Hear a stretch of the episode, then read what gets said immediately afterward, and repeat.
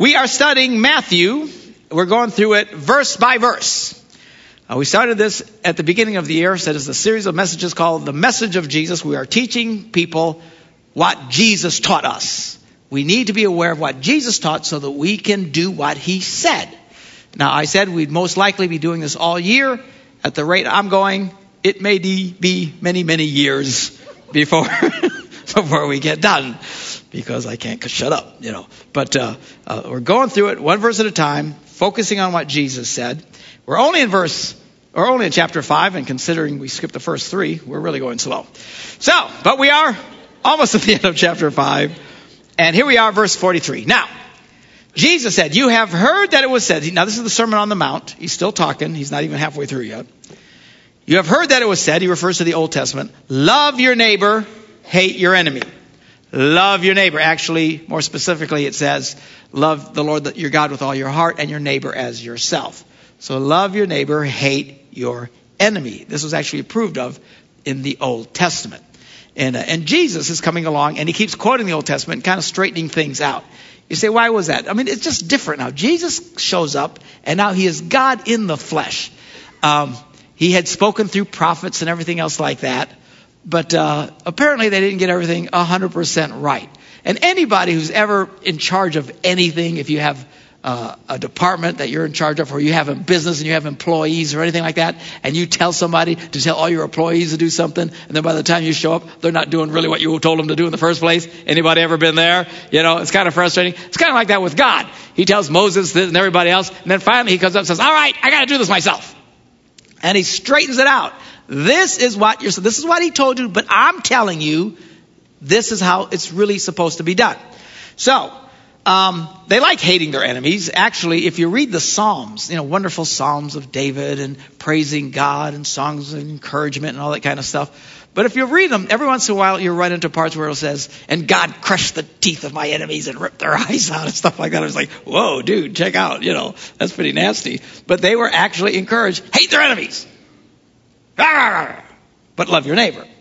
The truth of the matter is, though, they didn't even like loving their neighbors. Jesus came once to one guy and, and told them, you know, hey, you're supposed to love God and then your neighbor as yourself. And they went, well, who's really my neighbor? Technically, who are we talking about? You can't mean the guy living next to me. His dog is always pooping in my yard. I can't stand this guy. You know? And Jesus gave this, the parable of the Good Samaritan. You remember this parable? Most people are aware of this parable. Is where the Samaritan's coming along and he sees somebody in trouble and he helps him. Doesn't know him, but helps him. The point was, Jesus said, anybody that you see in need is your neighbor. So they didn't even like the first part. They like hating people, but they didn't like even loving their neighbor part. But Jesus ratchets it up. He says in verse 44, but I tell you, you've heard it, love your neighbor, hate your enemy, but I tell you, love your enemies. Wow. And pray for those who persecute you. Now, love your enemies. Now, first of all, as Christians, if you have enemies, it should always be a one sided situation. They hate you.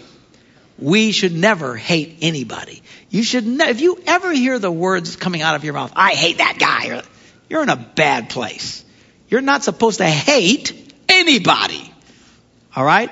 And I know in school, a lot of you guys in you know high school and stuff like that, and junior high and stuff. That's the thing because everybody's got their little cliques, and then one clique hates the other. I hate that girl. I hate him. Don't catch yourself doing that kind of stuff. A Christian has no business hating anybody. Doesn't matter how big of a jerk they are to you. If somebody hates you, if they're your enemy, that's their decision. It should never be ours. Are you hearing me? We are to love everybody. Don't be hating anybody. I don't care if it is your ex. Don't, don't, hate. You got no business hating anybody. Okay, and pray for those who persecute you. Are, there are people who are just mean. They're just mean. Have you ever met really mean people? They're just mean, nasty. Some of you work with people like that. They're just mean people. Lathan works with people like that. You know, they're just mean, nasty people. And they're just, just, ah, they're just, you know, what, how do we respond to those people? The Bible says you should pray for them. Be kind to them. Pray for them. Oh, but I can't stand them. That's the point. You're not supposed to feel that way. You need to love those who hate you. Pray for those who go after you and make your life miserable. Why would you do that? He says, because that way you may be the children of your Father in heaven. He causes his sun to rise on the evil and the good and sends rain on the righteous and unrighteous. God blesses everybody, is what he's saying. God is nice to everybody. If God is nice to everybody, we need to be nice to everybody. And then he says, well, if you love those who love you, well, whoop you stinking do. What reward will you get? Now, it's the first time he uses the word reward, and we're going to see it and hear it over and over and over again. Jesus talked a lot about rewards. Now, God wants to reward you. Now, this isn't just pie in the sky after you die either. God will bless you and reward you now. Some people, their lives are overwhelmingly blessed because they do the right things. Other people's, their lives are just all the time, and they think it's not fair. How come God blesses that guy, doesn't bless me? Well, I don't know. Maybe they do the right things and you don't. Maybe they love people who don't love them and you're a jerk. I mean, I don't know. But the reality is God wants to bless you and reward you. You want to be in the reward category? How many want a reward from God? That would be me, alright? So, you want a reward? Then be nice to people who are not nice to you. If you love people who love you, who cares? He says that's no big deal. Everybody does that. Everybody loves, in fact, most of the world, most of life, people surround themselves and they break up into little tiny groups of people who like them, which is normal. I'm not saying that's not bad, but you got to go beyond that. We all, you know, everybody's got their little groups. It might be church groups. It might be social groups. It might be a bowling group. You know, even the bars. Everybody in the bar like to go to certain bars because everybody in that bar, they all like each other. You know, that's church for them. You know, hallelujah. You know, hey Bob, hey, good to see you. Well, I can barely see you, but yeah, good to see you. You know, I mean, they all hang out in certain. In fact, if somebody from new from the comes into the bar, they all go like. You ever do that? You ever walk in a place like that? Everybody goes like, "What are you doing here?" You know, it's like I, I didn't know it was against the law, okay? Because you're not part of the club. Everybody likes to be around. And there's churches that are like this. You've heard me speak about this many times. There are churches that everybody pretty much looks the same. And they all come from the same clubs and the same social networks. And they're either a high income church or a middle income church or a low income wrong side of the street church. Either an all Latino church, an all black church, an all white church, and, a, you know, uh, and church should not be about that. I, one of the things that I sell, push all the time, and I always have since I've gotten here, is we need to love everybody. Celebration Church isn't for a certain group of people. There are people who here who have lots of money. There's people here who have almost nothing. There are people here who are, you know, white, black. Some of you are really fortunate because you're Puerto Rican. You know, that's, some of you are blessed. Kind of, we're in between, you know, we get a little bit of everything right there, you know. You know, we got people here who are Republicans. We got people who are Democrats. We got people, I don't know if there's any communists or anything, but everybody's welcome here. Everybody doesn't have to look. There's no credit to that. If we're all just little churches on hills, everybody else thinks the same. Who cares? The real glory to God is when you get a bunch of people who don't think the same at all, and we love each other. That's glory to God. You might be for Walker, you might be against Walker. All right. Well, everybody has their opinions, but in here, this is a walker free zone. in our neighborhood, this is hilarious. One guy got a sign. I'm back at Walker. Another guy's got a saying, sign. Recall Walker. And another guy has a sign that says, Recall Santa.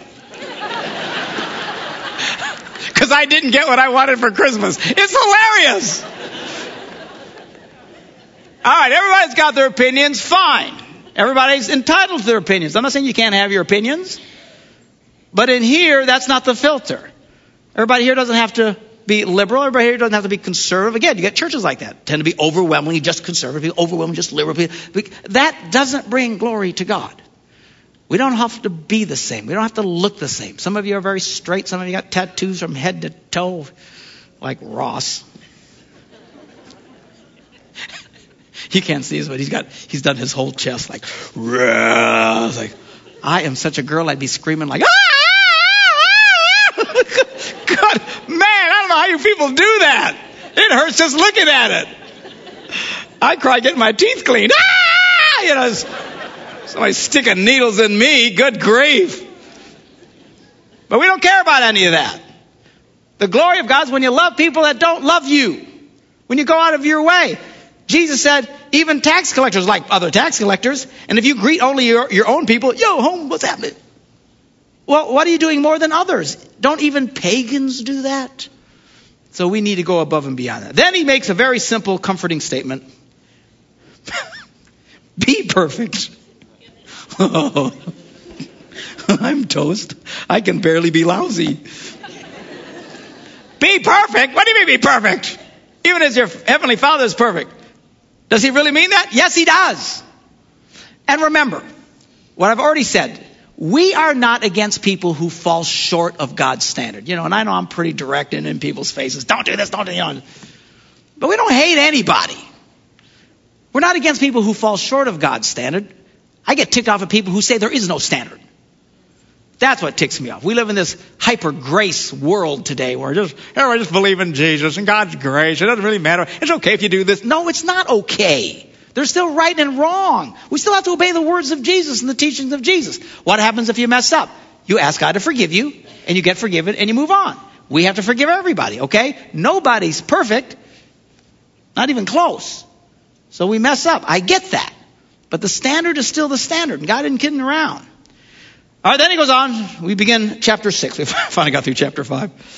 And, and Anthony, they weren't originally, the, when, it's, when the Bible says chapters and stuff, that was, they broke those up later. It was hundreds of years later. They broke them into chapters and gave them verses, numbers, so you could find where we're all trying to find. But it wasn't written that way. They just wrote through. So he's still in the Sermon on the Mount. So, chapter 6, verse 1, he says, Now be careful not to practice your righteousness in front of others to be seen by them. And then he goes into this whole thing of don't do this to be seen by people. Let's take a look. If you do, you will have no reward, again, the word reward, from your Father in heaven. So when you give to the needy, don't announce it with trumpets. Look at me, I'm really great. That's what the hypocrites do in the synagogues and on the streets to be honored by others. Truly I say to you, they have received their reward in full. What reward? They got noticed. That's all they get. That's what you want, that's all you get. But when you give to the needy, do not let your left hand know what your right hand is doing it. Do it down, man. Just, you don't have to make a big deal about it so that your giving may be in secret. Then your father who sees what is done in secret will reward you. Other translations add the word openly. So what you do secretly before God will do openly when he blesses you. And then he says the same thing about prayer. When you pray, don't be like the hypocrites, for they love to stand, standing, pray, standing in the synagogues and on the street corners to be seen by others. Truly I tell you, they have received their reward in full. But when you pray, go into your room, close the door, and pray to your Father who is unseen. Again, then your Father who sees what is done in secret will reward you openly. Now, so that's a very familiar portion of Christian tenet. Most people understand this. There's not a whole lot to emphasize about this. There are some basic things almost everybody understands about Christianity. You know, turn the other cheek, you know, give, be kind, you know, don't do stuff to be seen by other people. So most people get that. But I, I want to back up to the, to the first verse because this is the part people today miss. Jesus said, be careful not to practice your righteousness in front of other people. So the emphasis is about all about other people. But don't skip over what he said. You're supposed to practice your righteousness. Just don't do it in front of people. Don't do it in front of other people. But you're supposed to practice your righteousness. If you're supposed to be living out your faith, there are things you're supposed to do. Specifically, he mentions giving to the poor, helping the needy. But there's many, many other. Then he talks about prayer. There's all kinds of things. And he doesn't say if you help the needy. He says when you help the needy. He didn't say if you pray. He says when you pray. And a little bit he says when you fast. He doesn't say if you fast. That's a lot of us. Well, I've never done that. I know a lot of you. They've never done that. We've all gotten so far away from the teachings of Jesus, we don't even think. We think everything's optional. It's not optional. We're supposed to practice our faith. When was the last time you practiced your faith? He said, Well, I come to church. Coming to church is not practicing your faith. I know a lot of people think that's, that it is. It's great that you come and, and you get to hear and, and sing great music and listen to a really handsome man talk about God. But that's not practicing your faith. That's just, that's just getting together. Practicing your faith is when you actually do something. When was the last time you did something? When was the last time you volunteered in this church to help anybody or do anything? When was the last time you gave to the needy? Went above and beyond what you normally give to the church to give to others to help them out? Now, I dare say that's a pretty small percentage, and it ought not to be. Now, I, you know, all I can do is preach it. What you do with it, you do with it. Everybody's going to stand before God on their own. It's not my job to uh, to beat you up about it. I'll yell at you once in a while, but beyond that, there's nothing else I can do. But at least I'm going to tell you the truth. You know, Jesus tells us, and we're going to see this as we get into the Gospels here. He tells us that someday we will stand before God, and He tells us what He's going to ask us.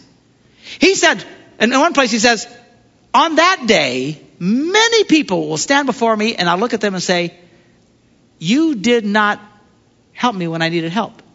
And you didn't visit me when I was sick. And you didn't come check up on me when I was in prison. And he says, and they're going to stare at me and go, when did we do that? And he says, and I'm going to tell them, when you didn't do it for the people around you, you didn't do it to me. And they are going to be shocked. Some of us, sadly, will fall right into that category. At least you won't be able to look at me and say, Why didn't you tell me, Pastor? Because I'll be looking at you going, I told you. We know. It's not like Judgment Day is going to be this big mystery. You know, it's like, you know, it's not like a test in school when you got and you've got to study the whole thing. And you're thinking if they would just tell me the questions they're going to ask. Because then I could just study that, right? But you don't know what they're going to ask. You got to study the whole thing. Well, the good thing about Judgment Day, this is pretty simple. He tells you the questions you're going to be asked. And we go, we're not going to have an answer. Somebody's going to look at some of us and say, when I had a poopy diaper, you didn't change it. And you're going to say, when did you have a poopy diaper? Say, when you refuse to ever volunteer down there with the little kids. Not one Sunday in 20 years of going to church, you volunteer to go down and help watch some of those little kids so somebody else could worship God? Look, this is serious. I'm not trying to freak you. Well, I guess I am trying to freak you. I hope you get freaked out and repent. This is serious stuff. We will give account. We have to. What are you doing? What are you doing?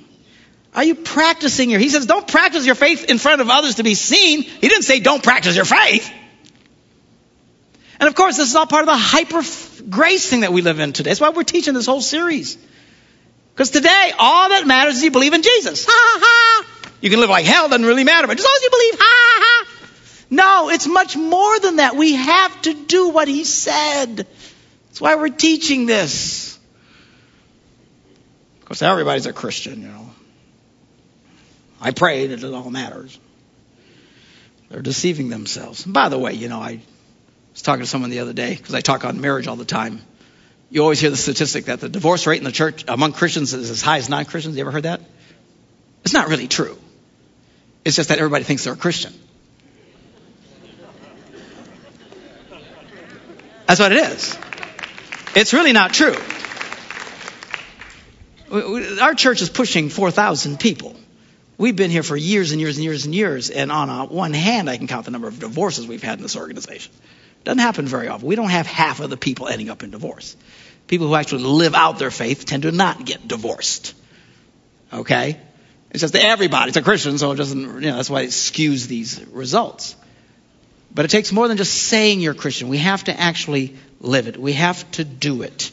When you give, when you have a chance to give to the needy. You know, and every month we have the first Sunday of every month where we, remind you today is Mission Sunday. What does that mean? We're asking you to give something extra to help people in need. Either overseas missions, local missions. We also have our little, what is that category? Compassion. You know that little category that you see on your envelope? Compassion. Maybe you want to put five bucks, two bucks, one buck, whatever it is. That's for whenever one of you are in big financial trouble and you're, you know, you need money for rent or something like that. You call the church. Now we only do this for people who belong to the church. We're not the federal government. if you're watching a TV, don't call us, man. We ain't giving you jack. All right. But you belong to the church. You're a church member you get in trouble, you call us, we will help you out as long as there's money in that account. It's, it's, called helping the needy. Sometimes people are in need. You ever been in need in your life? I have. You know, this is a good thing. This is why we're here for each other. We give. But when we ask for these offerings once a month, this is extra giving. Don't just divert what you normally give. We've had this problem in the past. You know, it was a year ago when they had that big tornado down in, in Joplin, and we said, you know, we want to raise some, give some money for those people hurting, and we took the offering and we raised like thirty thousand dollars for these people in Joplin. It was great, but then we checked the offering and we were thirty thousand dollars short. That didn't help. if you take your fifty bucks and go, oh, I'll give it to them instead, that doesn't help anything. If anything, the church was sucking air for a month and a half so we could recover from that. You know, when we ask for a special offering, it means a special offering. This is what you normally give, and then we're going to do something special for someone. This is what it talks about alms. You have to remember, these guys, these were Jews. These guys were taught from the day they were born that they were to give God 10% of everything they ever took in. We talk about it as well, but we don't hammer it like they do. But they did, big time. It was part of the law. It was very strict to them. You bring home a buck, they gave a dime to God. And then on top of it, they were giving alms, they called it giving to the needy. They went beyond, above and beyond. So when we ask for special offerings, that's what we're asking for. Do you have to do it? No, you don't have to do anything. You can you can come to church twice a year on Christmas or Easter, whether you need it or not. You, you know, nobody forces anybody to do anything, but just remember, there is a day coming. We will all give account. And Jesus warns us. You need to pay attention to these things. We need to practice our faith. Are you practicing your faith? That's the question this morning. When you leave here, you need to ask yourself, am I practicing my faith? Am I doing anything? Or do I just show up for an hour? All right, so having said all that, then in verse 7, Jesus was just talking about praying. And he says, And when you pray, do not keep on babbling like pagans. Blah, blah, blah, for they think they will be heard because of their many words. There's many religions that believe this, that you should pray the same prayers over and over again. There's even religions that have, they create like prayer wheels and stuff like that. So when the wind blows, it spins. They're kind of cool little wheels and stuff. But those noises are supposed to be prayers that goes to their gods. And they think if they just load tens of thousands of prayers to the gods, the gods will finally hear them that's not the way we're supposed to pray. There's Christians, quite frankly, some denominations who kind of do that. They encourage people to pray the same prayers over and over again. Our Father, our, our Father, our heaven, our Father, our heaven, our, you know, as if, you know, God is deaf or something. You know. You don't, you know, God isn't like some mom, you're pulling on, on your mom's shirt. Mom, mom, mom, mom, mom, mom, mom, mom. What? Okay? You don't have to do that. Now, there's a persistence in prayer. Jesus will t- tell us about that as we get into this. But you don't have to keep just over and over saying the same prayers over again, little, little, little, little, little, little, little, little, thinking that this is how God will hear me. If I just keep saying the Lord's Prayer over and little, little, little, little, some other prayer, little, little, little, little, little. Jesus said, don't do that. He specifically says, don't do that. He says in verse 8, do not be like them. Your father knows what you need before you ask him. And then he juxtaposes. There's a big fancy word for you sets against something. He just said, when you pray, you don't have to go little, little, little, over and over again. He says, when you pray, this is how you should pray. And then he gives us the Lord's Prayer. We just prayed it. Our Father who art in heaven. We do this all the time. Now, if you time yourself out saying this, it's about a 20 second prayer. Isn't it interesting? When Jesus came to prayer, he says, when you pray, you don't have to be going la, la, la, la, over and over and over and over and over again. Pray like this and gives you a 20 second prayer. Even if you really slow it down, it'll take you a minute. Our Father. Does that mean you're only supposed to pray for 20 seconds? No, you can pray for more than 20 seconds. My point is, is that God isn't expecting you don't have to pray over and over and over and over and over and over and over again. When you, what's important is that you pray. You don't have to time yourself out. A lot of people think, well, I don't pray because I, you know, I don't, you know, I don't know what to say. Well, you don't have to say much. Pray like Jesus said. When you pray, pray like this. Pray the Lord's Prayer. Think about somebody who has needs around you. Some of you know the needs in your own life. You tell God about it. He says, God knows what you need. This is how you pray. You come to Him very honestly, openly. You tell Him what's on your heart, what you're asking Him to do. Amen. You move on. Now, some people are great prayers. They pray for an hour at a time, two, three hours. Some people have special anointings on their lives. They are amazing people who get down and they pray and pray and pray. God uses people like that in an amazing way. That's really their gifting and that's their ministry. They have a strong ministry of prayer. But you have a hard time reading the teachings of Jesus and come away with the idea that we need to be praying for long periods of time.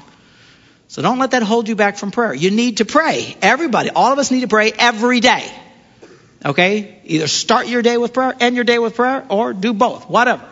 But don't let it hold you back that you don't have these really long things. We used to do that when we were growing up. I always felt guilty because we, when we grew up, we had the King James Bible. You know, thou shalt, the wouldest, shouldest, couldest, wouldest, you know, and all this other kind of stuff.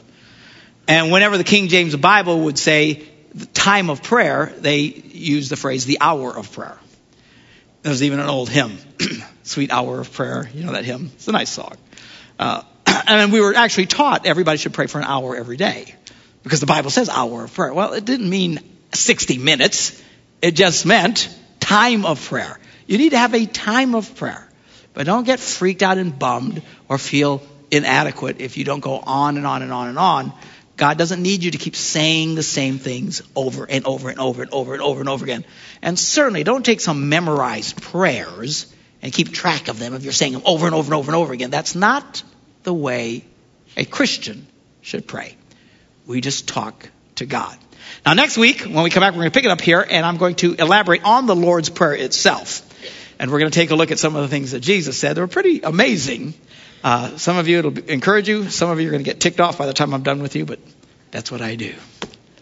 Hallelujah. Let's pray. Father, we thank you for your word and for your truth.